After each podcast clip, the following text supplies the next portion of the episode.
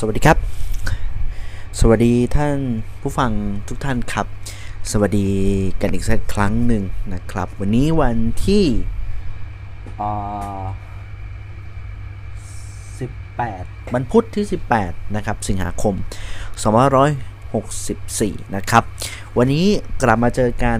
อีกครั้งนะครับ หลังจากที่เราเว้น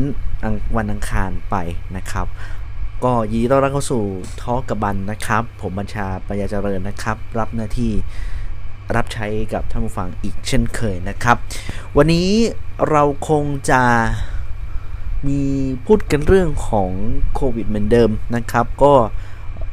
ช่วงสถานการณ์แบบนี้นะครับ ก็จะโฟกัสที่เรื่องของโควิดแล้วก็เรื่องของวัคซีนกันเป็นพิเศษนะครับ ช่วงนี้เป็นทอกับบันในเวอร์ชั่นที่เป็นโควิดอัปเดตละกันนะครับอาจจะมีเปลี่ยนชื่อรายการจะดูอีกทีหนึ่งนะครับ วันนี้ก็ถือว่าประเด็นข่าวค่อนข้างเยอะพอสมควรครับ คือเอาจริง ๆ แล้วเนี่ย เยอะทุกวันนะครับ แต่ว่าเราต้องแบบว่าเอาเป็นประเด็นที่สำคัญสำคัญนะครับ ไม่ต้องไม่พูดรายละเอียดมากนะครับ เพราะว่าจริง ๆ เนื้อหาเยอะบางทีมจัดจัดจัดเนื้อหาจัดดีเทลกันไม่ทัน จริง ๆ อันนี้เห็นบทเรียนจากวันจันทร์นะฮะและต้องขออภัยด้วยบางทีอาจจะยาวไปนะครับ โอเค วันนี้เราเริ่มต้นด้วยเรื่องราวของสถานการณ์โควิดในประเทศไทยครับ วันนี้ก็ผู้ติดเชื้อรายใหม่นะครับ ยังอยู่ในระดับที่สูงอยู่นะครับ 515 รายนะครับ แบ่งเป็นคนที่ติดจากเรือนจำ248 รายนะครับ ผู้เสียชีวิตวันนี้สูงนิวไฮนะครับ312 รายนะครับทำให้ตอนนี้เสียชีวิตสะสม 8,285 คนแล้วนะครับ ส่วนตอนนี้ผู้ป่วยสะสมตั้งแต่มีโควิดใน ระบาดในประเทศไทยนะครับ ก็ผู้ป่วยสะสมใกล้จะแตะล้านแล้วนะครับ ตอนนี้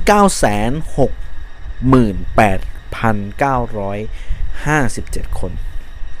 นะครับ ในส่วนของอคนที่มีอาการหนักนะครับ มี 5,458 ราย แล้วก็ใช้เครื่องช่วยหายใจทั้งหมด 1,155 ราย ก็ถือว่ายังอยู่ในระดับที่ สูงอยู่ดีนะครับ ยังเป็นอะไรที่เรายังต้องมีข้อกังวลต่างๆ มากมายนะครับ ไปดูเรื่องของการฉีดวัคซีนครับ การฉีดวัคซีนเหลือเวลาอีก 57 วันนะครับ ที่จะเปิดประเทศ นี่เหลือตั้งเป้าหมายไว้นะครับ นี่กำลังจะเข้าสู่ครึ่งจริงๆ120 วัน นะฮะเปิดประเทศ1 100วัน เปิดประเทศผมจำตัวเลขไม่ได้ แต่ว่าอะก็ใช้คำว่าเปิดประเทศอีกผ่านไปเกือบครึ่งทางของระยะเวลาที่ตั้งเป้าหมายกันเอาไว้แล้วนะครับ การฉีดวัคซีนตอนนี้เนี่ย ถ้าคิดเป็นเปอร์เซ็นต์เข็มแรกตอนนี้นะครับ1 18 ล้านคนที่ได้ฉีดวัคซีนนะครับ18 ล้านคน คิดเป็นคิดเป็น 28.29%เอาแบบ คิดอันนี้คือคือเปอร์เซ็นที่เทียบกับว่า 50 ล้านโดสนะครับ เข็มแรก 50 ล้านโดส ส่วนคนที่ได้รับเข็มที่ 2 ตอนนี้8%นะครับ8%ส่วนประมาณ 5 ล้านรายที่ได้ฉีดเข็ม 2 เป็นที่เรียบร้อยแล้วนะครับ ส่วนเข็ม 3สำหรับบุคลากรทางการแพทย์และ VP ผมต้องเน้นอย่างนี้หรือเปล่าไม่แน่ใจแต่ว่าอะมันก็ พูดกันได้เนาะอืมนะครับ5 1 0 0 0 0 รายนะครับสำหรับเข็มที่ 3สำหรับบุคลากรทางการแพทย์ที่ได้บูสเตอร์เข็ม 3 ไปนะครับ พูดถึงเรื่องของบูสเตอร์เข็ม 3 นะครับ คงจะมีประเด็นนิดนึงนะครับ เรื่องของหลายประเทศเริ่มจะมีการฉีดเข็ม 3 บ้างแล้วนะครับเพื่อกระตุ้นภูมิ แต่ว่าก็มีความกังวลใจ บางอย่างจากองค์การอนามัยโลก เดี๋ยวผมจะพูดในเรื่องของวัคซีน ในช่วงของประมาณสักกลางเรื่องนะครับ วันนี้ประเด็นเรามีอะไรบ้าง เออ วันนี้เราเรามีประเด็นหลายเรื่องครับ เรื่องเรื่องของโควิด เรื่องตัวเลขผู้ติดเชื้อนิวที่นิวไฮมันมีประเด็นที่เราต้องให้ข้อมูลกันนะครับ ข้อแรก ข้อที่ 2 คือเรื่องของมหากราบ ATK เอาอีกแล้วเหรอ นี่มาทุกตอนแต่คิดว่าหลังจากนี้ วันศุกร์น่าจะไม่มีประเด็นเพิ่มเติม เพราะต้องบอกว่า ATK จบแล้วนะครับ จบแล้วจบโดยที่ ก็จบแบบนั้นแหละก็จบแบบที่มีเคลียร์ไหมถามว่าเคลียร์ไหมก็ก็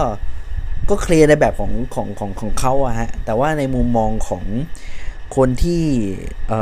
ทำงานหรือว่าพวกผมเองก็รู้สึกตะขิดตะขวงใจ แต่ว่า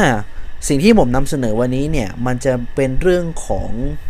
ผมนำเสนอในเรื่องของว่าที่มาที่ไปสุดท้าย ADK มันลงเอยแบบนี้ได้อย่างไร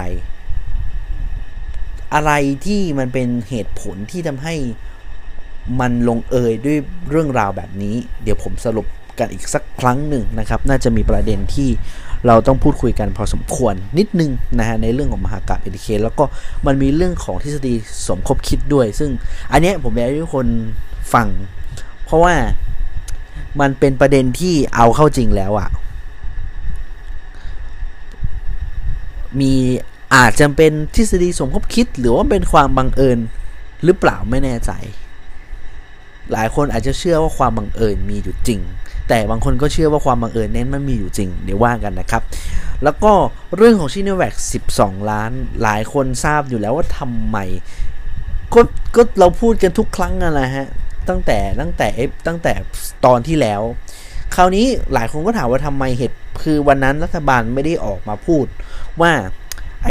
ไอชินแวก12 ล้านเนี่ยมันมาได้ยังไง เดี๋ยววันนี้มีคำอธิบายเพิ่มเติมจากทางฝั่งของรัฐบาลนะครับ จากทางสาธารณสุข แล้วก็ในส่วนของสบคซึ่งเขาไม่ได้ออกแบบนี้นะเขาพูดแบบเขาพูดออกมาเลยนะฮะว่าปัญหาวัคซีนในไทยเป็นเรื่องที่ ผมเชื่อว่าน่าจะอีกยาวนะครับ น่าจะอีกยาวนะฮะแล้วก็มีเรื่องของเรื่องของผลการศึกษาที่สอทอมามาเปิดด้วย ซึ่ง ซึ่งแน่นอนครับมีประเด็น ซึ่งผมก็คิดว่าเป็นประเด็นเหมือนกัน เดี๋ยวผมจะเล่าสู่กันฟังในช่วงช่วงถัดไปนะครับ แล้วก็มีเรื่องของที่ผมติดค้างไปใน episode ที่ผ่านมา เรื่องของวัคซีนในไทยครับ เราจะรีวิวเรื่องของวัคซีนในไทย ว่าตอนนี้วัคซีนในไทยความคืบหน้าเป็นอย่างไรไทม์ไลน์ของแต่ละแต่ละแต่ละ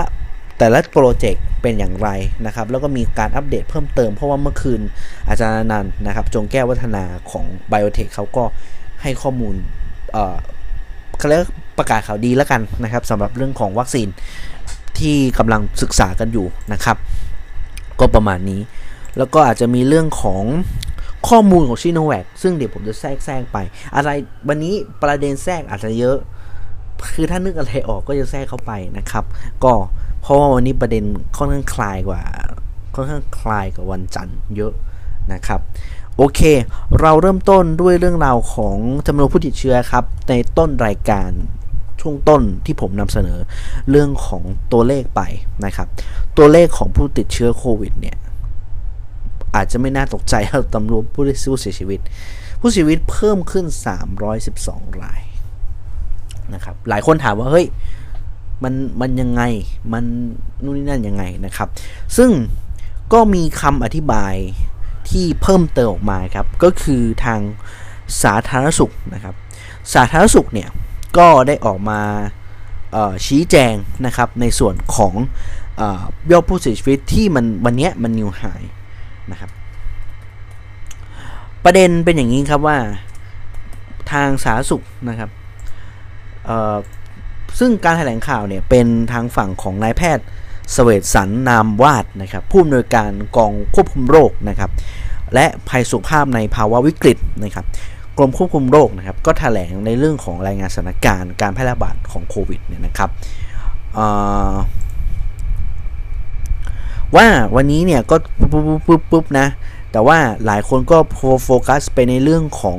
สถิติการเสียชีวิตนะครับ ซึ่ง ทางคุณทางนายแพทย์สเวตสันได้อธิบายแบบนี้นะครับว่า ต้องเรียนก่อนว่าจำนวนผู้เสียชีวิตทั้งหมด 312 คนในในประเทศวันนี้ไม่ใช่พิ่งเสียชีวิตครับ แต่มีประมาณ 100ราย ในเกือบ 20 จังหวัดที่เกิดการรายงานช้าครับ โดยมี 50 รายพบข้อมูลวันที่เสียชีวิตก่อนเดือนสิงหาคม บางรายย้อนหลังไปเดือนเมษายนและอีก 50 ราย เสียชีวิตในช่วงต้นเดือนสิงหาคม เนื่องจากบางรายไม่ได้เข้าระบบการรักษาในโรงพยาบาลแต่มีการเสียชีวิต จึงต้องชนะสูตรหาสาเหตุ ซึ่งก็เจอว่าติดเชื้อโควิด ซึ่งแปลว่าหากไม่รวมจำนวนตกหล่นยอดผู้เสียชีวิตจะอยู่ที่ 200 กว่าราย นั่นเท่ากับว่าสาธารณสุขบอกว่า โอเค ในส่วนในส่วนของตัวเลขตัวนี้100 คนเกิดการทับ เขาเรียกไง ทบยอด คือบ้านเราเป็นอะไรที่เก่งเรื่องการทบยอดนะสถิติ คือ คืออย่างนี้ว่า ผมไม่เข้าใจ นี่คือสิ่งที่ผมพยายามผมจะบอกกับคุณผู้ฟังแล้วก็ทางสาธารณสุขแบบนี้แล้วกันครับว่า ปัญหาของสถิติ ในการเก็บข้อมูลเรื่องของจำนวนผู้ติดเชื้อจำนวนเอาเอาเรื่องสถิติวัคซีนที่เก็บไว้อาจจะไม่เกี่ยวเกี่ยวข้องอาจจะเกี่ยวหรือไม่เกี่ยว แต่ว่าเรื่องที่มันเป็นเรื่องของจำนวนผู้ติดเชื้อรายวัน ผู้เสียชีวิตรายวัน สิ่งนี้คือสิ่งที่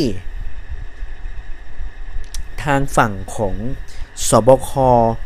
กระทรวงสาธารณสุขต้องให้ข้อมูลอย่างตรงไปตรงมาและเป็นไปตาม หลักสถิตินะครับ คือมันมันมีแบบว่าอยู่ๆเอามาทบยอดเอามาอย่างเงี้ย คือความจริงมันมันทำให้เวลาเราเอาข้อมูลไปใช้ในการทำนาย คือสถิติมันเกี่ยวข้องกับทุกๆอย่างครับ แล้วข้อมูลที่มันเป็น Data คือสะเขาเนี่ยคำว่าข้อมูลยิ่งเป็นข้อมูลในเชิงสติ หรือเป็นข้อมูลในเชิงตัวเลข มันสามารถทำอะไรได้หลายอย่างมากมาย ทั้งคำนวณหาความแนวโน้มที่จะเกิดขึ้นในอนาคตคำนวณว่าอีก 20 วันสถานการณ์มันจะเป็นยังไง ผู้ติดเชื้อผู้ติดเชื้อเพิ่มขึ้นไหม แบบนี้เป็นต้นครับ แต่สิ่งที่ มันมันเป็นปัญหาอยู่ของกระทรวงสาธารณสุขรวมถึงสบคในรอบนี้คือเรื่องของการที่เอาเลขมาทบทบกันแบบมั่วไปหมด เช่นตัวเลขเมษายนเพิ่งจะโผล่มาวันนี้ คือจะอ้างว่าเฮ้ยมันเป็นเรื่องของการสอบสวน แต่ทำไมมันตัวเลขมันเยอะล่ะครับทำไมเอาตัวเลขมาทบ เหมือนกับว่าเฮ้ยไอคือถ้าเรารายงานไปตามจริงอะ ไอช่วงระยะเวลานั้นมันอาจจะอาจจะเยอะกว่าความเป็นจริงณนะช่วงเวลาดังกล่าวหรือเปล่า อะ ผมไม่รู้ แต่อย่างที่บอกครับ หรือมันเป็นความจงใจ มันมองได้แบบนี้นะครับว่า การที่คุณกักยอด มันมันก็จะเป็นมีความบอกว่า เอ้ยแสดงว่าไอตัวเลขที่ผ่านมาคุณกักยอดใช่ไหม ตัวเลขผู้ติดเชื้อมันไม่ได้สอดคล้องกับความเป็นจริงในเรื่องของการระบาด ซึ่งถ้าคุณเอาตัวเลขกักกักแบบนี้มาปัญหาที่ต่อมาคือ การทำนายของสอดเท้าสุขเอง การทำนายการระบาดเองมันจะผิด มันจะเพี้ยนสองหมื่นจริง ๆ อาจจะไม่สองหมื่นคุณคือคุณหลอกด้วยตัวเลข คุณหลอกตัวเองได้ แต่บางอย่างคุณหลอกไม่ได้ ผู้ติดเชื้อเกิดคือ เป็นจริงอาจจะไม่ใช่สองหมื่นอาจจะเป็นสามหมื่นอาจจะเป็นสี่หมื่นก็ได้ คือถามว่าอาสมมติว่าผู้ติดเชื้อจริงจริง ๆ มันอาจจะเป็นหนึ่งแสนต่อวัน หรือไม่อะไม่ใช่หนึ่งแสนอาจจะเป็นหลักห้าหมื่นห้าหมื่นคุณจะไม่ใช้วิธีการในการห้าหมื่นโป๊ะ คุณจะใช้วิธีการแบ่งห้าหมื่นตัวเนี้ยเป็นสองหมื่นสามสองหมื่นสามวัน อย่างเงี้ยเหรอฮะ ผมไม่รู้ มัน มันไม่สอดคล้องกับเรื่องของสถิติ มันคือถ้ามันเป็นอย่างนั้นจริง ซึ่งซึ่งผมไม่รู้นะฮะ ผมพูดในผมแค่วิเคราะห์แล้วก็ตั้งข้อสังเกตว่ารัฐเองจะต้องให้ข้อมูลอย่างตรงไปตรงมา ผมพูดแม่งทุกวันไอ้คำว่าตรงไปตรงมาเนี่ย แต่รัฐไม่เคยทำนะฮะ รัฐไม่เคยทำเลยว่า เอ้ยข้อมูลไม่ต้องไปตรงไปตรงมานะ ตัวเลขเป็นอย่างไรก็สอดคล้องตามนั้น คือมันกลายว่ารัฐเองพยายามหลอกตัวเขาเองหลอกประชาชนกันเองว่า เอ้ย ตัวเลขจริง ๆ ไม่ใช่อย่างนี้นะ ไม่ได้น่ากลัวกระทิสร้างทัศนคติความเชื่อที่ผิด แล้วพอมันก้าวแรก สร้างความเชื่อที่ผิดทุกอย่างมันก็จะผิด เหมือนติดกระดุมใหมที่คนที่คนได้ยินสำนวน ติดกระดุมเม็ดแรกผิดแม่งไอกระดุมถัดมาแม่งก็ผิด ซึ่งตอนนี้ประเทศไทยแม่งเป็นแบบนี้แล้วขออภัย มันอาจจะมีแม่งมีอะไร ขออภัย เออมันเป็นแบบนี้ไปแล้วนะครับ ซึ่งก็ มัน มันมีเรื่องราวข้อมูลแบบนี้นะครับ ซึ่ง ผมมองว่ารัฐเองจะต้องตรงไปตรงมาเรื่องนี้นะครับ และจะมาบอกว่าเอ้ยมันนี่ไม่ได้นะครับ คือสถิติมันอยู่กับตัวเรา แล้วการการไปเบี่ยงเบนค่าสถิติ ตรงเนี้ยมันก็จะมันก็จะมีผลต่อการทำนายการคำนวณการประเมินสถานการณ์ในอนาคตด้วยนะครับ ก็แล้วแต่ละกันในส่วนของตรงนี้แต่ผมให้ความเห็นเรื่องของจำนวนผู้เสียชีวิตจำนวนผู้เสียชีวิตแบบนี้ไว้แล้วกัน นะครับว่ามันเป็นตัวเลขที่ที่มันก็มันไม่ควรจะการมีการทบนะครับ คือมันทบเยอะถึงขั้นว่า 50 คน คือสอบสวนเนี่ย คือคุณต้องแบบว่าถ้าสอบสวนเสร็จคุณหนึ่งคุณเอาตัวเลขไปเติม เพราะหนึ่งคนสองคนมันอาจจะในจำนวนณเวลานี้มันอาจจะไม่ได้มีผลมาก แต่คุณเอาห้าสิบไปเติมอะในวันเดียวอะมันผิด มันคำนวณกันไม่ถูก แล้วเวลาคุณมันต้องมานั่งดูตัวเลขกันทีหลัง มันก็ คุณเห็นกราฟประเทศบ้านเรา มันเป็นมันเป็นกราฟที่โคตรแปลกเลย แปลกกว่าชาวบ้านเยอะฮะไม่เข้าใจเหมือนกัน นี่คือสิ่งที่มันเกิดขึ้นนะครับ แล้วก็เป็นเป็นสิ่งที่รัฐเองจะต้อง จะต้องให้ความสำคัญตรงนี้ด้วยนะครับ เรื่องของตัวเลขนะ ก็ผมเชื่อว่าเรื่องนี้ต้องตามต่อว่าตัวเลขวันถัดไปเป็นยังไง คือ แต่แต่แน่นอนพอคุณเอาตัวเลขมาใส่แบบนี้ปึ้งผู้คนก็เอาเฮ้ยชิบหายละเฮ้ยเราตายเยอะขนาดนี้เหรออะไรเงี้ยนะครับ คือตื่นตระหนกเข้าใจได้ แต่ว่า คือคุณก็ต้องรายงานตามความจริง เราจะได้บอกกันคือ คือพูดความจริงมันไม่ได้ยากครับ อันนี้พูดเรียนตรงเลย แต่อยู่ที่ว่าจะพูดหรือไม่พูดแค่นั้นเองนะฮะ อืม นี่คือเรื่องของตัวเลขนะครับ ก็เอาประมาณนี้ เดี๋ยวมันก็จะมีเรื่องตัวเลขอีก เดี๋ยวเดี๋ยวเดี๋ยว part ต่อไปมี ผมดูสคริปต์แล้วผมแบบ อืม วันนี้มีแต่คำว่าตัวเลขนะครับ เดี๋ยวว่ากันต่อใน part ต่อไป อะ จบเรื่องของตัวเลขพูดพูดเสียชีวิตโควิดวันนี้นะ 300 สรุปว่า เออ ไม่เกี่ยว มันเป็นเลขทบนะครับ อะ ผมสรุปให้แบบนี้ละกัน คราวนี้ไปดูเรื่องมหากราบ ATK กันต่อครับ ตั้งแต่มี EP แรก EP ที่ 2 แล้วมาวันนี้ EP ที่ 3 มันก็ยังไม่พ้นเรื่องนี้ และผมคิดว่าหลังจากนี้น่าจะผมน่าจะต้องพูดน้อย คือจริง วันแรกเราเต็ม EP ใช่ไหมวันนี้วันวันที่ผ่านมาเราพูด10นาที มา EP เนี้ยเราพูดกันอาจจะพอๆกัน เพราะว่าประเด็นนี้ครับเป็นเหมือนจะเป็นการสรุปทั้งหมด ว่าดีลที่เกิดขึ้นเป็นอย่างไร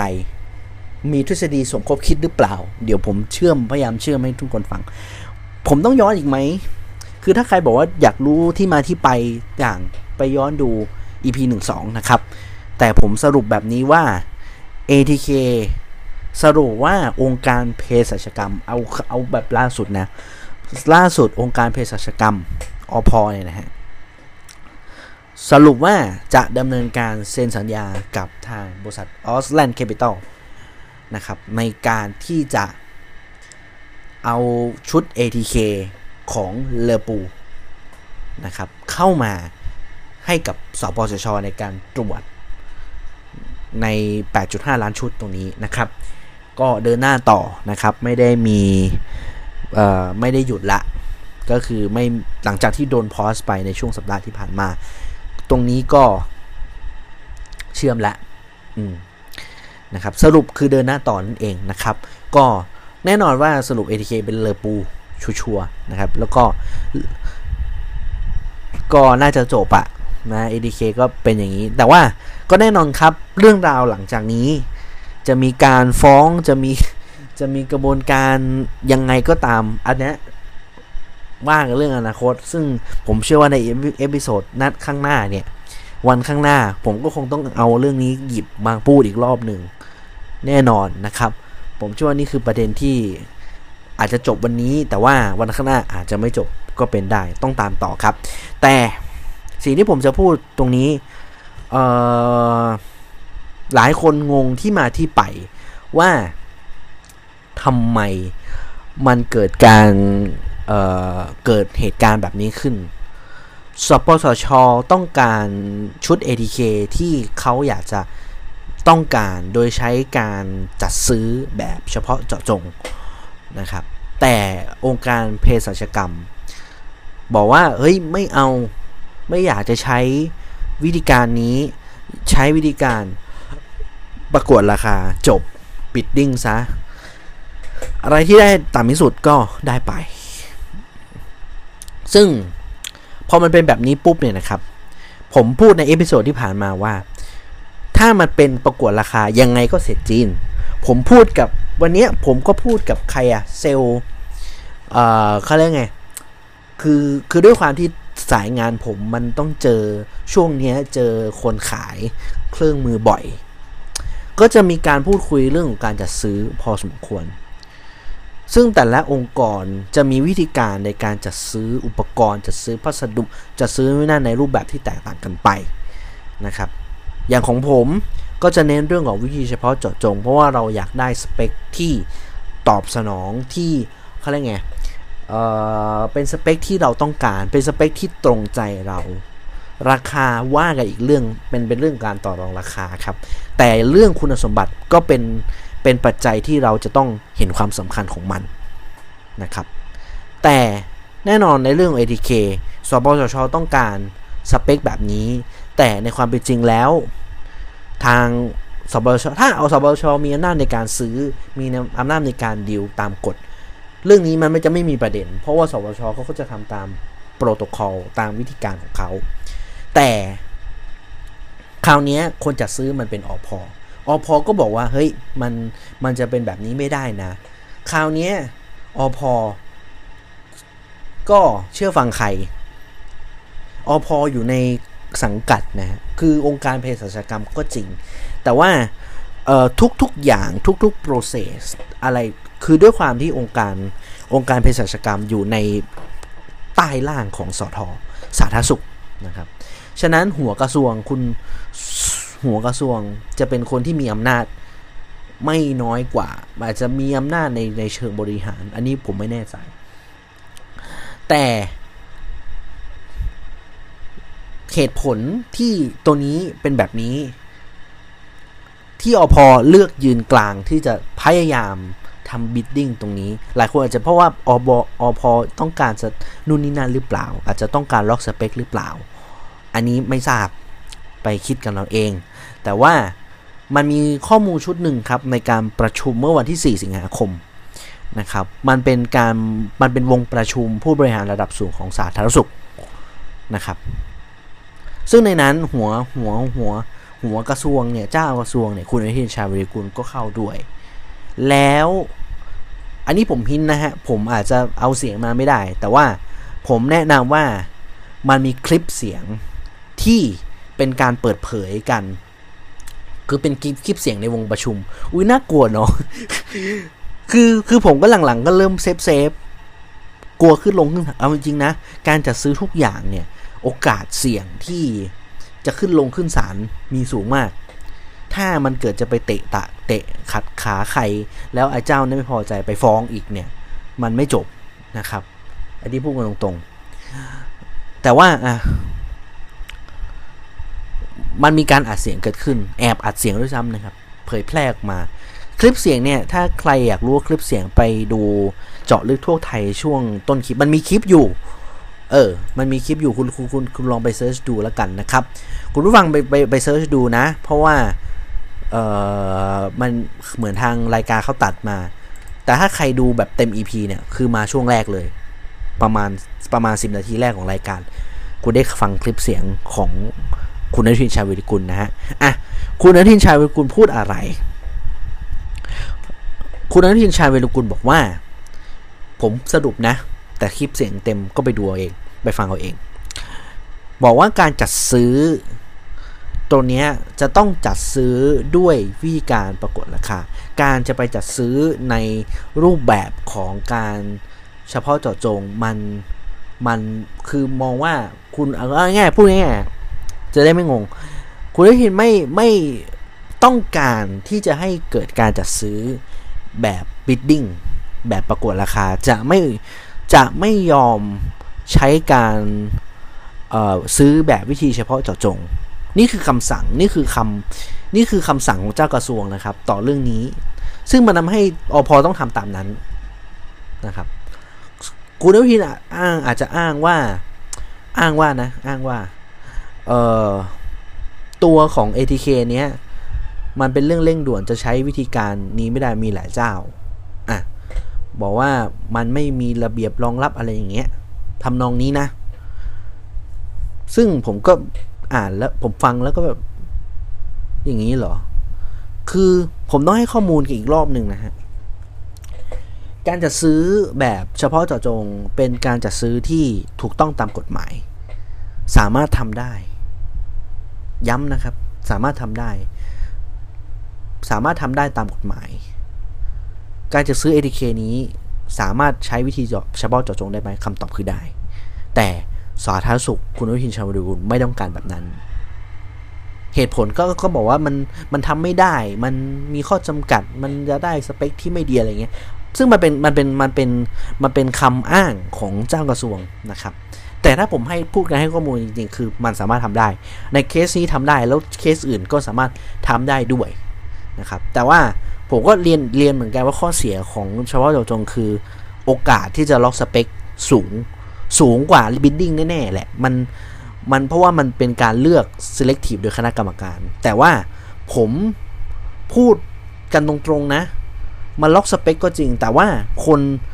มันเป็นการล็อกที่ ที่ที่ถ้าคณะกรรมการเห็นความสำคัญของการจัดซื้อเห็นความสำคัญของประโยชน์ที่คนซื้อจะได้รับเป็นสูงสุด วิธีการนี้มีประโยชน์มาก ผม confirm ผมยืนกรานเลย เพราะว่าหลายๆ อย่าง การซื้อเฉพาะเจาะจงไม่ได้ไม่ได้เป็นไม่ได้ให้ผลเสียต่อต่อคนที่ซื้อเลยนะครับ คนซื้อได้ประโยชน์สูงที่สุด จริง ๆ จริง ๆ ผมพูดในฐานะคนทำงานนะครับ แต่ว่าพอคลิปเสียงนี้ออกมา ก็ตามมีตามนั้นแหละครับถ้าเจ้ากระทรวงนั้นก็ก็ต้องเดินหน้าตามนั้นอพอก็ต้องเดินหน้าตามนั้น แต่แน่นอนครับว่า พอเรื่องมันจบแบบนี้ปุ๊บเนี่ย ทฤษฎีสมคบคิดของเรื่องนี้เรื่องมหากราบ ATK นี้ ก็ปฏิเสธไม่ได้ว่า มันจะต้องมีกะมันจะต้องมีการเชื่อมโยงเรื่องนี้เกิดขึ้น ซึ่งความจริงอาจจะใช่หรือไม่ใช่ไม่ทราบ คนในวงในก็จะรู้กันเอง แต่ถ้าเราปฏิปต่อเรื่องราวเหล่านี้รู้แน่นอนว่า ไปคิดกับเราเองนะครับอะผมเล่าให้ฟัง เล่าให้ฟังนะ เนี่ยผมใช้สมาธิมากคุณอนุทินชาญวิรุกุล คือรัฐมนตรีว่าการกระทรวงสาธารณสุขนะครับ ตัวละครตอนนี้ตัวละครเราตัดสปตชออกตัดองค์การเภสัชกรรมออก ตอนนี้พูดถึงทฤษฎีของสมคบคิดระหว่างเจ้ากระทรวงคุณอนุทินชาญวิรุกุล กับส่วนที่เป็น เอ่อผมจะโดนฟ้องไหม เริ่มกลัว เริ่มกลัว เออแต่พูดไปแต่ว่าคือผมผมผมดักไว้เลยนะ ว่านี่คือทฤษฎีสมคบคิดจริงไม่จริงไม่รู้ไปตัดสินใจกันไปตัดสินใจเองนะ มีเขาเรียกไง ตัวละครคุณอนุชินชาวิกุลเจ้ากระทรวงนะครับ มีตัวของบริษัทที่ได้รับการ ชนะการประมูลชุด ADK นี้คือบริษัท a u s l a n d Capital แล้วบริษัท a u s l a n d Capital เนี่ย เป็น ได้รับการแต่งตั้งให้ดิวอะไรพวกนี้จากบริษัท World Medical Alliance Thailand มันจะหลายทอดหน่อย ซึ่งบริษัท World Medical Alliance Thailand เนี้ยก็เป็นบริษัทลูกของบริษัทนุสาสดิจำกัดมหาชน คือหลายคนได้ยินใช่ไหมเวลาถ้าใครตามข่าวเรื่อง ATK มันจะไม่มันจะได้ยินชื่อบริษัทอยู่ประมาณ 2-3 บริษัทก็คือตรงนี้ครับ Australian Capital นุสเอ่อ World Medical Alliance แล้วก็นุสาสิริประเด็นต่อมาครับ นุสาสิริเนี่ยถ้าใครถ้าใครเคยเคยอาจจะไม่คุ้นชื่อ แต่ถ้าพูดถึงเอาจริงไม่คือมันเป็นบริษัท จริงๆถามว่าใหญ่ไหมไม่ไม่ชัวร์ผมในวงการอสังหาริมทรัพย์ มันก็จะมีมันก็จะมีหลายบริษัทที่เป็นที่เป็นทั้งสมมติว่าบริษัทอนันดาสมมุตินะ ผมขออนุญาตยกตัวอย่างอนันดา Development พฤกษา Real Estate สมมุตินะ ผมผมยกตัวอย่างแบบนี้ ก็เป็นในในตระกูลอสังหาริมทรัพย์นุสาสิริก็เป็นเป็นบริษัทที่เกี่ยวข้องกับบริษัทอสังหาริมทรัพย์ บริษัทหนึ่งนะครับ นุสาสิริเนี่ย ถ้าคนกลางหลักๆ ที่เป็นจุดเด่น เอ่อ จะเป็น จะเป็น ถ้าใครไปแถวสีลม มันจะมีตึก ตึก ตึก ตึกสูงสูงเลย ตรง ตรงแถวนั้นอะตึกที่เป็นแบบทรงอิตาลีหน่อย ผมจำชื่อตึกไม่ได้ แต่ถ้า แต่ถ้า ถ้า ถ้า ถ้า ถ้าเนี้ยคุณร้องอ๋อแน่นอนนะครับ นั่นแหละ คือ คือ คือนุสาสิริเป็นเจ้าของ เป็น เป็นผู้บริหารตรงนี้ ซึ่งนุสาสิริเนี่ย ประธานกรรมการคือคุณวิษณุเทพเจริญ คุณวิษณุเทพเจริญเนี่ย เป็นเพื่อนรุ่นเดียวกับคุณอนุทินชาญวิรุฬอะเอาเขาเอาแค่ว่าตรงนี้นะ เป็นเพื่อนกัน แล้วความเชื่อมโยงเป็นอย่างนี้ มันพันอย่างนี้ว่าออสแลนด์ไม่ได้เป็นเพื่อนกับอนุทิน แต่ออสแลนด์เป็น เป็นบริษัทลูกเป็นบริษัทที่มีความเกี่ยวข้องกับณุศาศิริ ซึ่งบริษัทณุศาศิริเป็นเป็นบริษัทประธานบริษัทเป็นเพื่อนของคุณอนุทินเอาแค่นี้พอคิดกับเองนะ คิดกับเองว่าทฤษฎีสมคบคิดตัวนี้เกี่ยวข้องกับคุณอนุทินหรือเปล่า อาจจะไม่ใช่ก็ได้ มันบังเอิญ มันบังเอิญ เพราะว่าคนที่ชนะการประมูลดันเป็นบริษัทเพื่อน มันคิดแบบนั้นได้ หรือมันอาจจะไม่ใช่ก็ได้ ไม่รู้ แต่ผมก็ย้ำว่าเรื่องนี้ไปคิดกันเอง มันคือทฤษฎีสมคบคิดมันมีความบังเอิญของเรื่องนี้เกิดขึ้นอยู่ มันมีความเชื่อมโยงแบบนี้อยู่ แต่แท้จริงแล้ว มันอาจจะไม่ได้มีอะไรกันเลยก็ได้ มันอาจจะไม่ได้มีความเกี่ยวข้องกันเลยก็ได้ มันอาจจะไม่ได้สมคบคิดก็ได้ แต่ผมก็นั่นแหละฮะว่า ไปลึไปตัดสินกันเอาเอง ไปไปไปดูข้อมูลไปไปพินิจพิเคราะห์กันเอาเอง ผมเชื่อว่านี่คือสิ่งที่ เราต้องคิดกันเองนะครับ พูดมากไม่ได้ เพราะว่าข้อมูลมันมีแค่นี้ ข้อมูลที่ที่เรามีมีแค่นี้นะครับ เบื้องลึกเบื้องหลังก็ถ้ามันมีใครปล่อยออกมาก็ว่ากันอีกทีนะครับ แต่ผมย้ำว่าคลิปเสียงคำสั่งของคุณนุทินชาบริกุลไปหาในรายการจอดเรื่องทุกไทยของ พี่หมาแกแมวสาวเองนะครับนะโอเค จบเรื่องมหาการ ATK นะฮะ ก็ตามกันต่อละกันว่าจะมีประเด็นหลังจากนี้นะเพราะว่าผมเชื่อว่าแพทย์ชนบทจ้องแล้วฮะ พอหลังจากที่องค์การบริษัทยืนยันว่าจะใช้ของเรือปู หลังจากนี้น่าจะมีอะไรที่เป็นมหากราบต่อ มหากราบต่อแน่นอนครับ ไม่ไม่ไม่ต้องไม่ต้องลุ้น เพราะผมเชื่อว่ามีแน่ๆการให้ชนบทเขาตั้งรออยู่แล้วนะครับ ซึ่งเดี๋ยวเขาว่ากันต่อว่า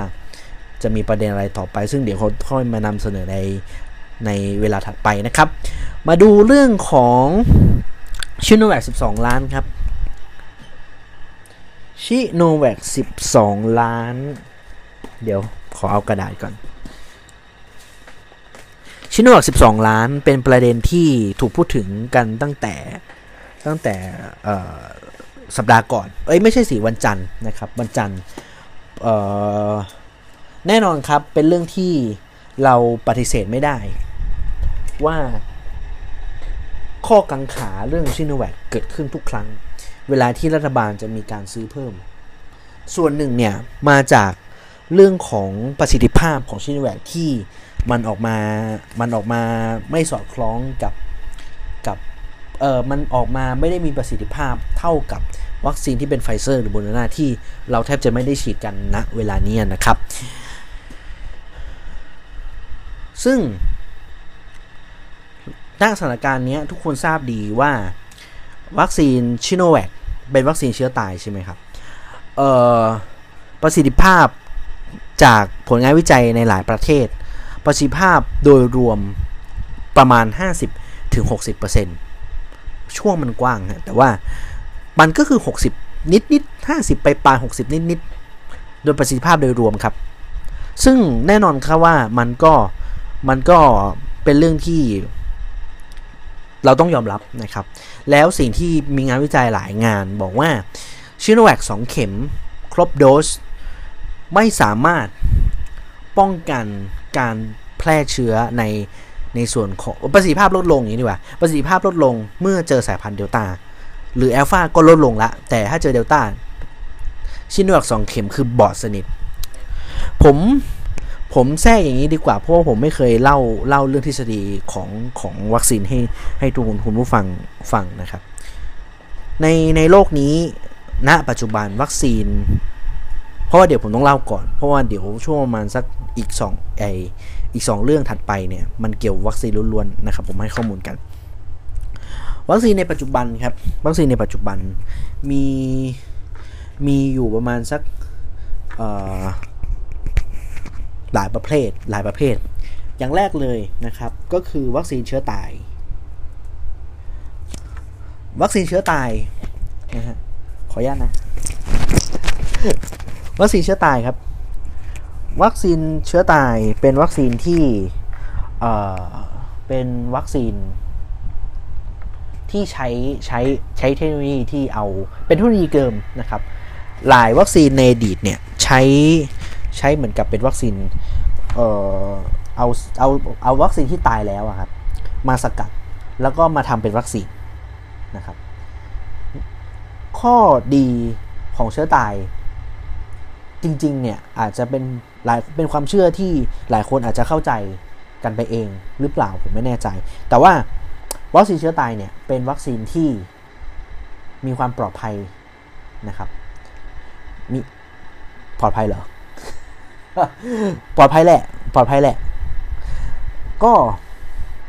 มีความปลอดภัยในในในแง่ของการใช้งานบางอย่างแล้วกันนะครับ แต่ว่าจริงๆผลงานวิจัยหลายตัวก็ก็ไม่ได้บอกว่ามันจะปลอดภัยขนาดนั้นนะ แต่ว่า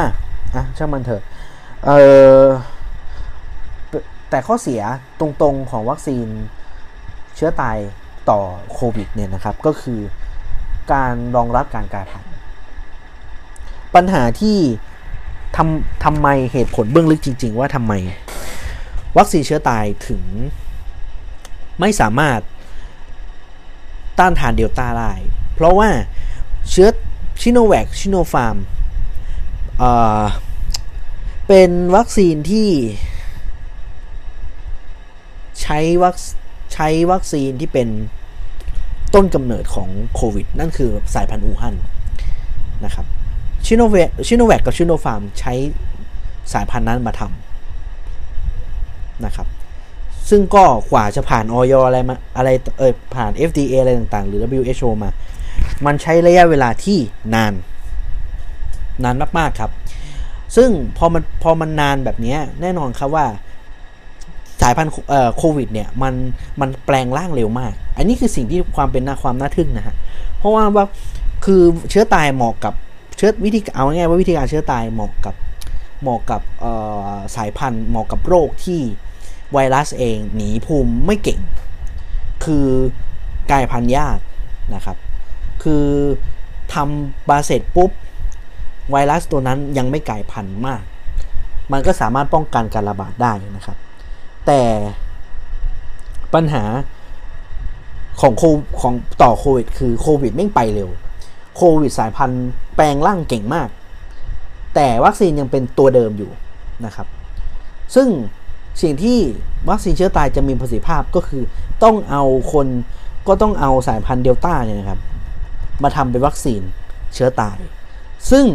มันก็เหมือนย้อนกลับไปอีกรอบหนึ่งครับ ก็คือเอาเดลต้ามาทำวัคซีน ซึ่งกว่าจะทำทดสอบ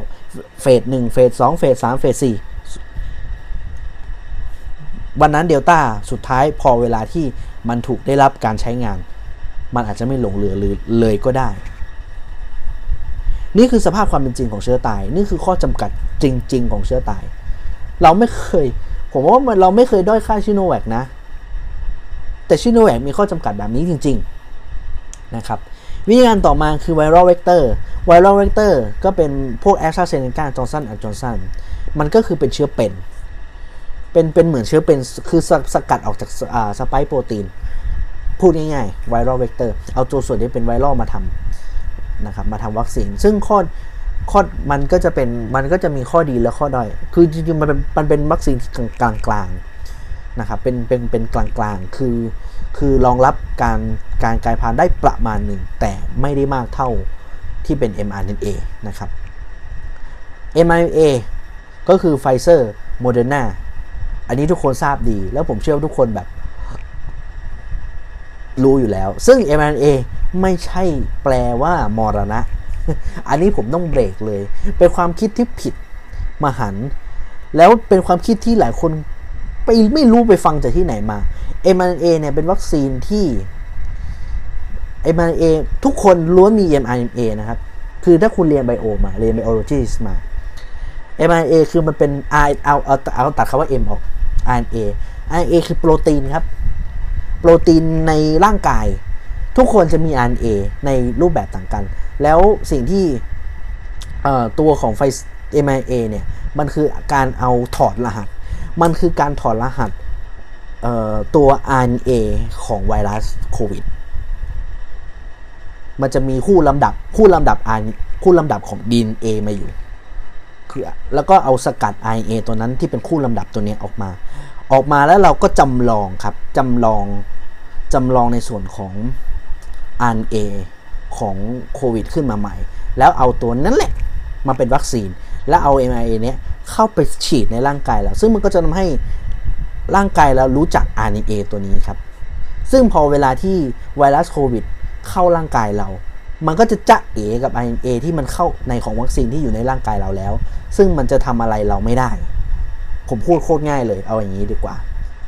นะครับ RNA ไม่ไม่ไม่ได้แปลว่ามรณะนะครับ ข้อดีของ RNA คือ mRNA เนี่ยคือ คือเทคโนโลยีทำได้ง่ายที่สุดละ แล้วก็รองรับการกลายพันธุ์ได้ดีนะครับ ประมาณนี้ แต่ว่ามันมีเทคโนโลยีอันใหม่ วัคซีนอีกแบบหนึ่งที่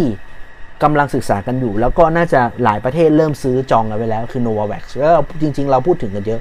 มันคือ protein subunit ครับ protein subunit ก็เป็นก็เป็นเหมือนกับการสกัด unit ของไวรัสนั่นแหละ ซึ่งข้อดีที่ดีจริงๆเนี่ยของของ subunit คือประสิทธิภาพมันอาจจะมันอาจจะเป็นรอง mRNA แต่ข้อดีของ subunit คือ subunit protein นะครับ ก็คือการที่มันสามารถรองรับ การกลายพันธุ์ได้ดีพอสมควร คือต่อให้แม่งจะแปลงร่างเป็นอะไรก็ตามอะ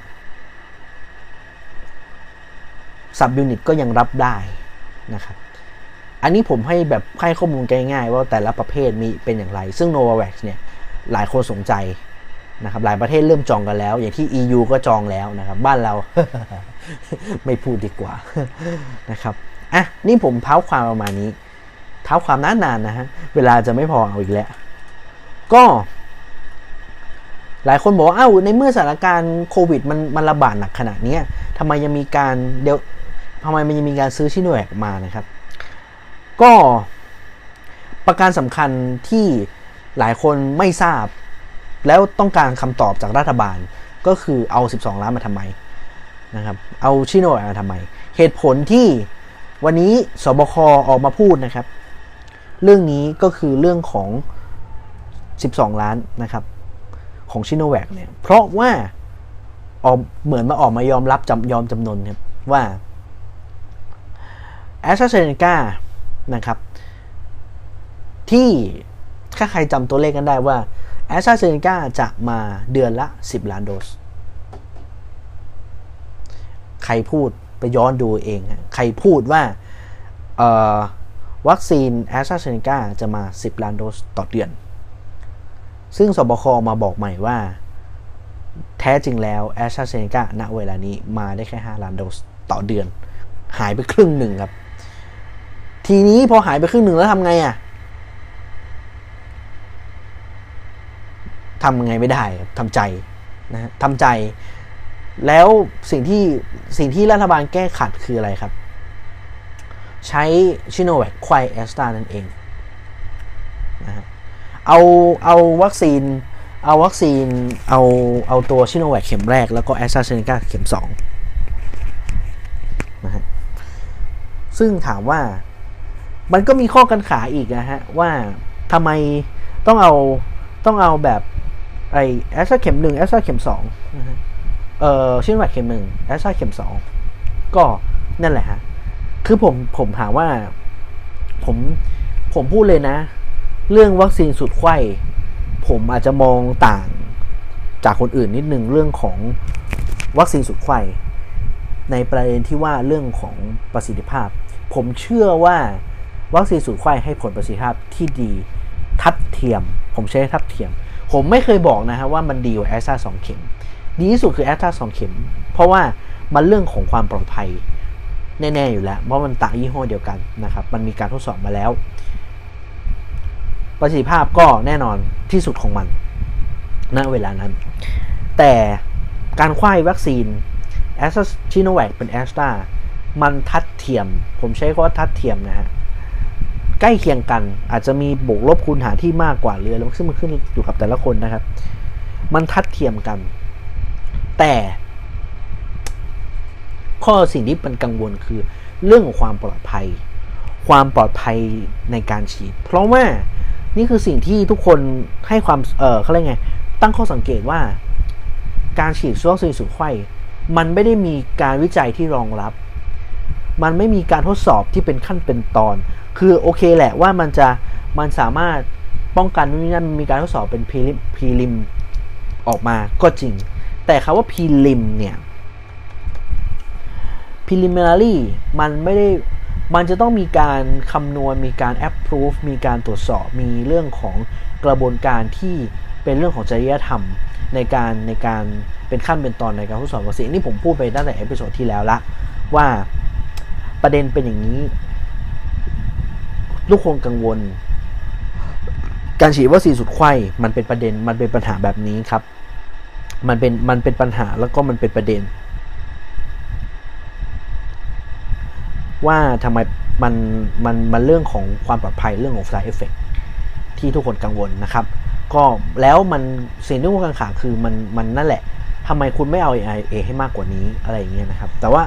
แต่ถ้าถามว่าวิเป็นถ้ามันเป็นวิธีการที่แก้ไขเฉพาะการในการที่ในวันที่แอสตราเซเนกามันหลุดเป้าไปครึ่งหนึ่งต่อเดือนเนี่ย ก็เป็นวิธีการที่ดี อันนี้ผมชมนะ ผมชมแต่ว่าถ้ามันจะดีกว่านี้ ถ้ารัฐเอา MIA มาตั้งแต่แรกแล้วไม่เลือกที่จะแทงม้าตัวเดียวตั้งแต่ช่วงโควิดระบาดแรกๆนะครับ ก็แล้วแต่จะคิดแล้วกันนะครับ ซึ่งนอกจากนี้นะครับมันก็มีเมื่อวานนะครับอันนี้อีกอีกเรื่องหนึ่งเมื่อวานสาธารณสุขก็มีการเอาตัวเลขมานะครับ ซึ่งเมื่อวานผู้ทรงคุณวุฒิของกรมควบคุมโรคนะครับ คุณนายแพทย์ทวีทรัพย์ศิรประภาสิรินะครับ ก็พูดถึงประสิทธิภาพเอาตัวเลขมาให้ดูนะฮะแถลงเรื่องประสิทธิภาพผลวัคซีนในประเทศไทยให้ข้อมูลกันแบบนี้ครับว่าเขาบอกว่าเขาก็เอาตัวเลขที่เป็นประสิทธิผลชิโนแวค2เข็มอย่างน้อย 14 วัน เขาตีว่าอย่างนี้ครับ ว่ากลุ่มเขาเขาทดสอบกับกลุ่มบุคลากรทางการแพทย์ เจ้าหน้าที่สาธารณสุขนะครับ เจ้าหน้าที่โรงพยาบาลที่ติดเชื้อในช่วงระหว่าง 1 พฤษภาคม ถึง 31 กรกฎาคมใช่ไหมซึ่งแบ่งเป็นชิโนแวค2เข็ม 14 วันจำนวน 2,154 ราย และเปรียบเทียบกับคนที่ไม่ได้รับฉีดวัคซีนมาก่อน 598 รายนะครับใช้วิธีการ method case control อ่าเขาเขาเขาพูดมาแค่นี้นะครับ เขาบอกว่าประสิทธิผลชิโนแวค2เข็มเนี่ยป้องกันการติดเชื้อและป่วยได้ถึง 72% ช่วงเลนส์ประมาณ 67-77%ค่าเฉลี่ยอยู่ที่ 72%นะครับป้องกันการตายการป่วยอย่างรุนแรงถึง 98%ก็คือ 74-100%นะครับแล้วก็มีเอาตัวเลขมาในส่วนของชิโนแวคป้องกันติดเชื้อเนี่ยอยู่ในเลนส์70% 71 74 71 71%ในเดือน 5 74%ในเดือน 6 กรกฎาคมในเดือน 7 71%ในเดือน 7 นะครับ ส่วนข้อมูลข้อมูลของแอสตราเซเนกาครับก้องการปิดเชื้อป่วยนะครับ1เข็มอย่างน้อยอย่างน้อย 14 วัน 88% 2 เข็ม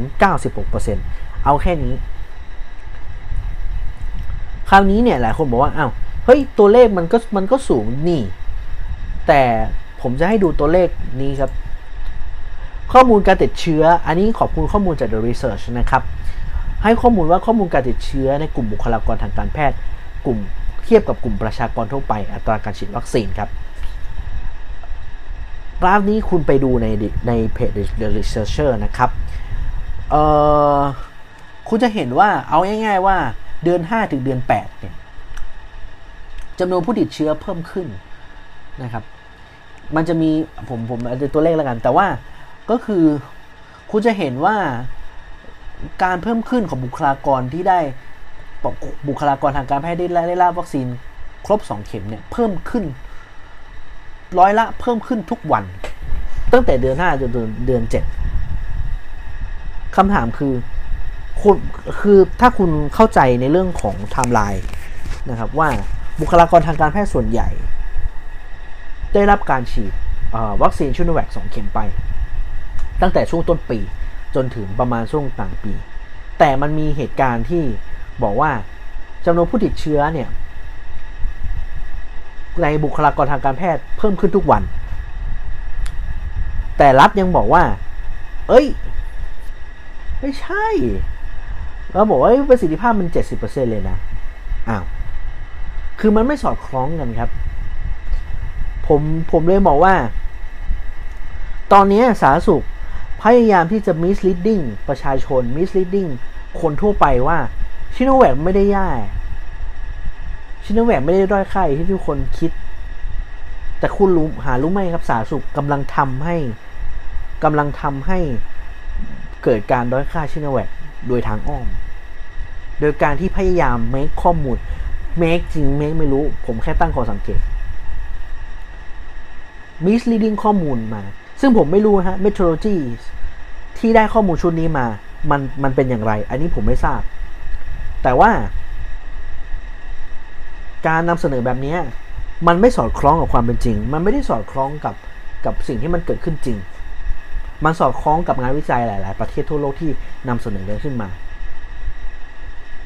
ไม่รู้ครับ สาธารณสุข ต้องพูดกันดังความจริงว่า ถานการณ์ที่มันเกิดขึ้นในประเทศ และบุคลากรทางการแพทย์เป็นอย่างไรทำไมต้องบูสเตอร์เข็มสามสุดท้ายคือคุณต้องยอมความเข็มสามแล้วไอ้ที่คุณบอกว่า คุณย้อยเอกสารนั้นไป การด้อยการด้อยอะไรนะ การเอาวัคซีนวัคซีนเข็มสามให้บุคลากรนั่นเป็นการยอมรับว่าชิโนแวคไม่มีประสิทธิภาพและจะแก้ตัวได้ยากขึ้นเนี้ย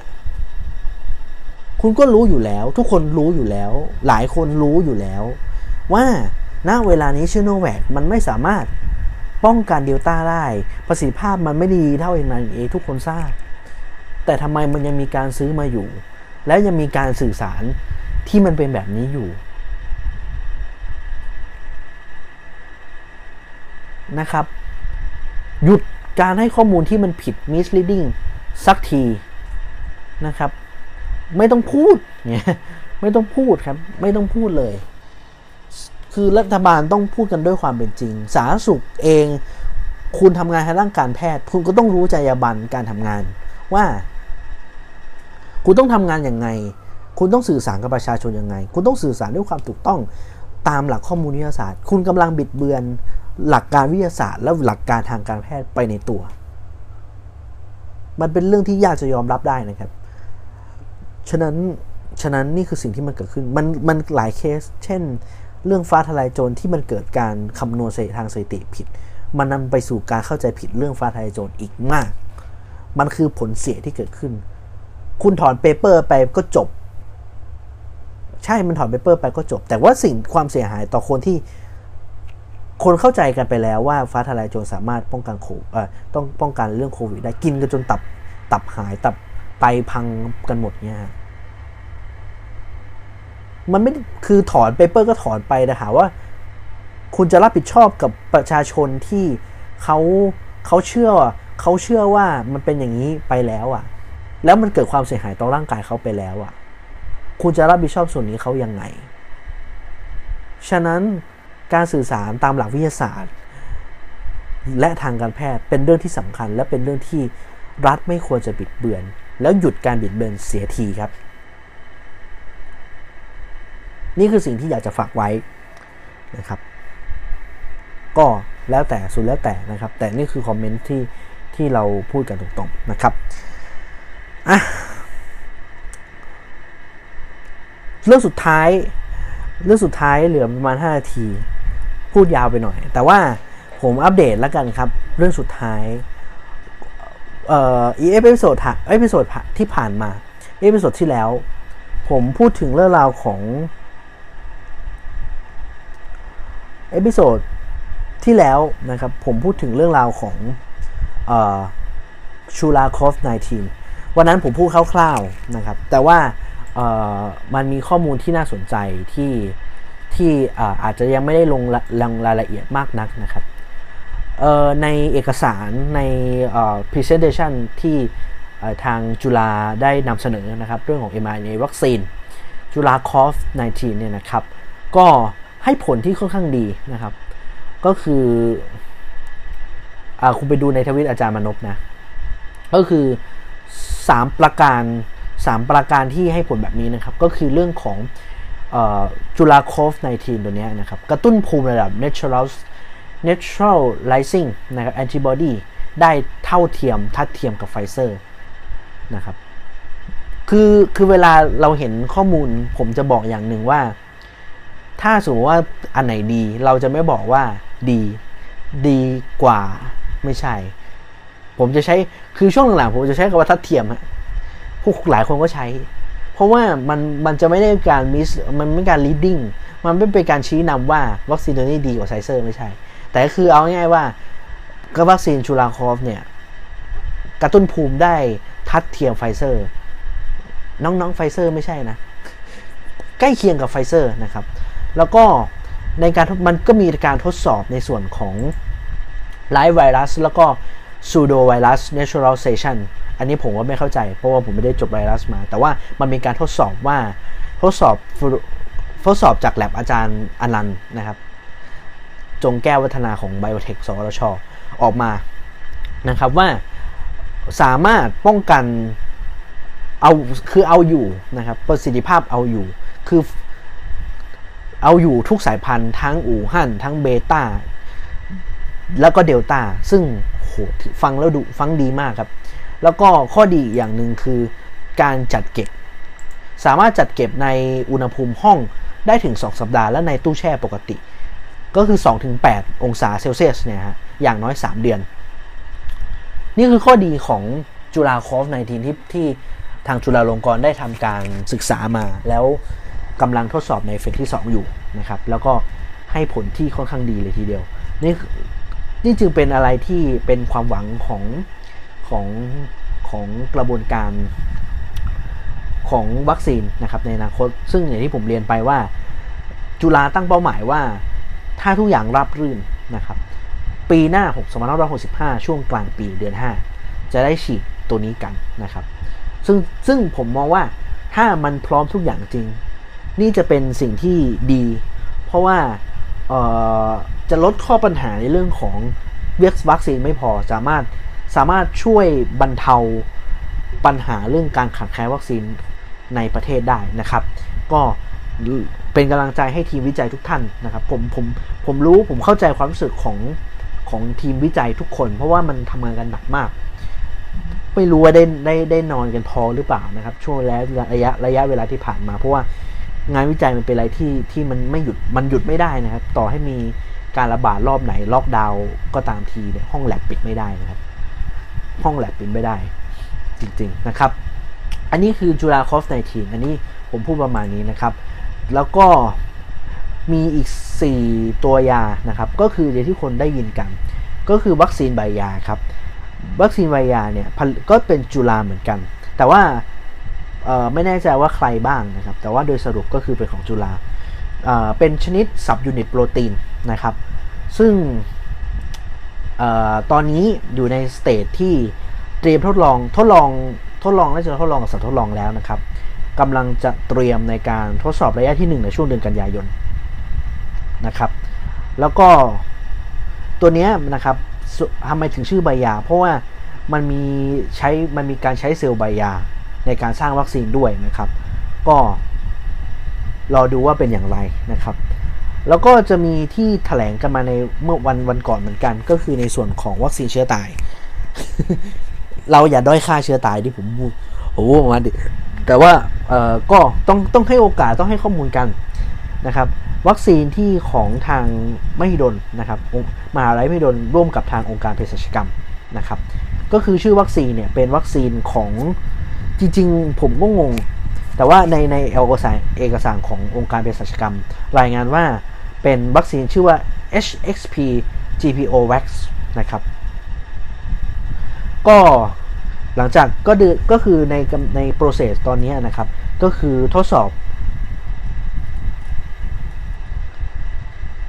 ทดสอบตอนนี้ทางองค์การเภสัชกรรมได้ทำการทดสอบในระยะที่ 2 แล้วนะครับ ในจำนวนอาสาสมัคร 250 คน นะครับในช่วงอายุ 16 18 ถึง 75 ปี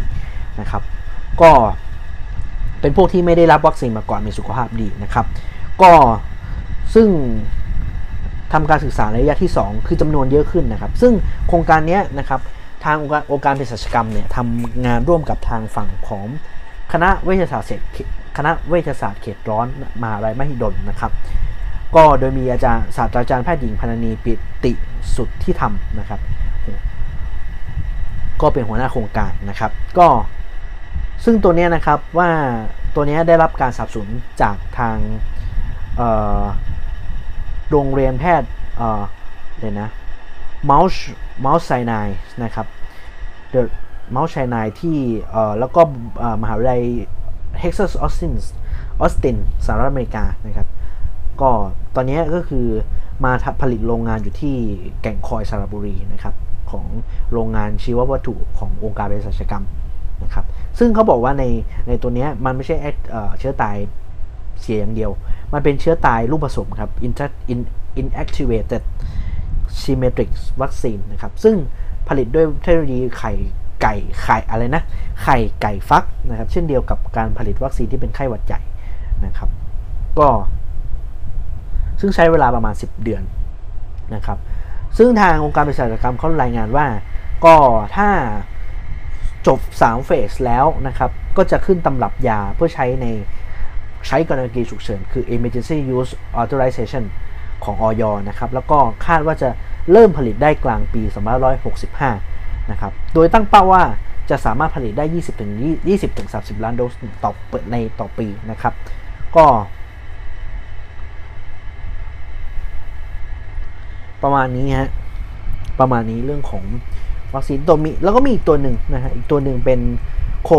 โควิเจนนะครับเป็น DNA ของบริษัท Bionet Asia แล้วก็เทคเทคโนวาเลียตอนนี้กำลังอยู่ในทดสอบมันระยะที่1นะครับในออสเตรเลียแล้วก็ยื่นของมันออยนะครับเพื่อที่จะทดสอบในไทยคือคือเหมือนเป็นการใช้เหมือนเป็นการผลิตในออสเตรเลีย แต่ว่าจะขอทดสอบในไทยนะครับ ก็ เขาบอกว่าจุดเด่นคือสามารถใช้เข็มฉีดยา เอ้ยไล่เข็มฉีดยาได้นะครับ เอ้ยใช่ไหมไล่เอ่อฉีดแบบไล่เข็มฉีดยาผลิตได้อุตสาหกรรมระดับเร็วนะครับ แต่ว่ามันมีมันมีอีกอันหนึ่ง เดี๋ยวผมเปิดก่อน ของ Biotech ครับ อาจารย์อนันต์จงแก้ววัฒนา ก็เมื่อคืนอาจารย์ทวิสดึกเลยนะ เพราะว่าน่าจะน่าจะเพิ่งส่งไปก็คือวัคซีนโควิด -19 นะครับ ซึ่งตอนนี้ของอาจารย์เขาทำสองสองสองสองประเภทนะครับ ก็คืออวัคซีนที่เป็นในส่วนของอินฟลูซาเบสนะครับที่สร้างขึ้นจากอนุภาคไวรัสขนาดไวรัสใหญ่ ไวรัสไข้หวัดใหญ่ขออภัยเบลอมากเลยตอนนี้ เป็นระดับ GMP นะครับ ก็รอบนี้ไปทดสอบ จะไปทดสอบที่ มมหาลัยนั่นเองสวนนะครับ ก็เพื่อที่เพื่อที่จะคือเอาเดี๋ยวเราผมสรุปก่อนผมมึนมากเลยตอนนี้ เอาใหม่ เอาใหม่นะ ขอไปนะ คนฟังคนรู้ฟังขอไปจริงๆ ก็คืออของ Biotech นะครับเขามีเขามีวัคซีนที่เขาทำการศึกษาววิจัยอยู่ 2 ตัว ตัวที่ตอนนี้ส่งไปแล้วนะครับ ก็คือตัวที่เป็น adenovirus base นะครับ ซึ่งตอนนี้ก็คือ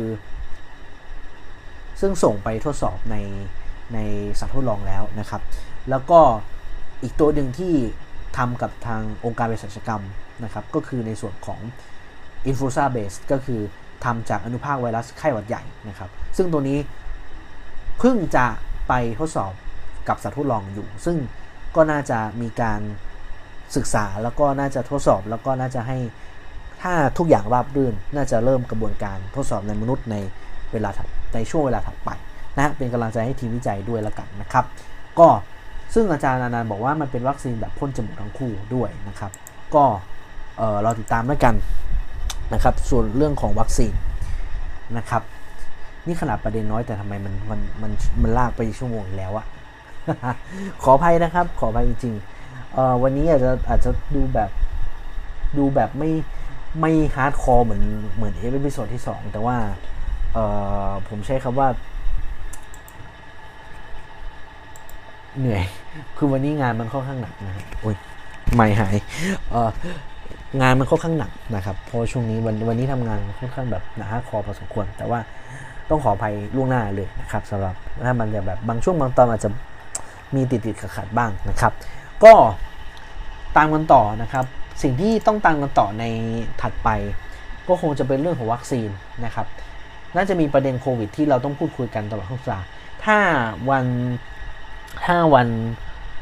ถ้าวันศุกร์มันไม่ได้มีประเด็นอะไรสำคัญมากนะครับ อาจจะไปจะพยายามสอดแทรกเรื่องราวของตัวของวัคซีนโบโดนานะครับ ดีกว่าเรื่องของว่า เอ้ย ใครควรฉีดวัคซีนโมเดอร์นา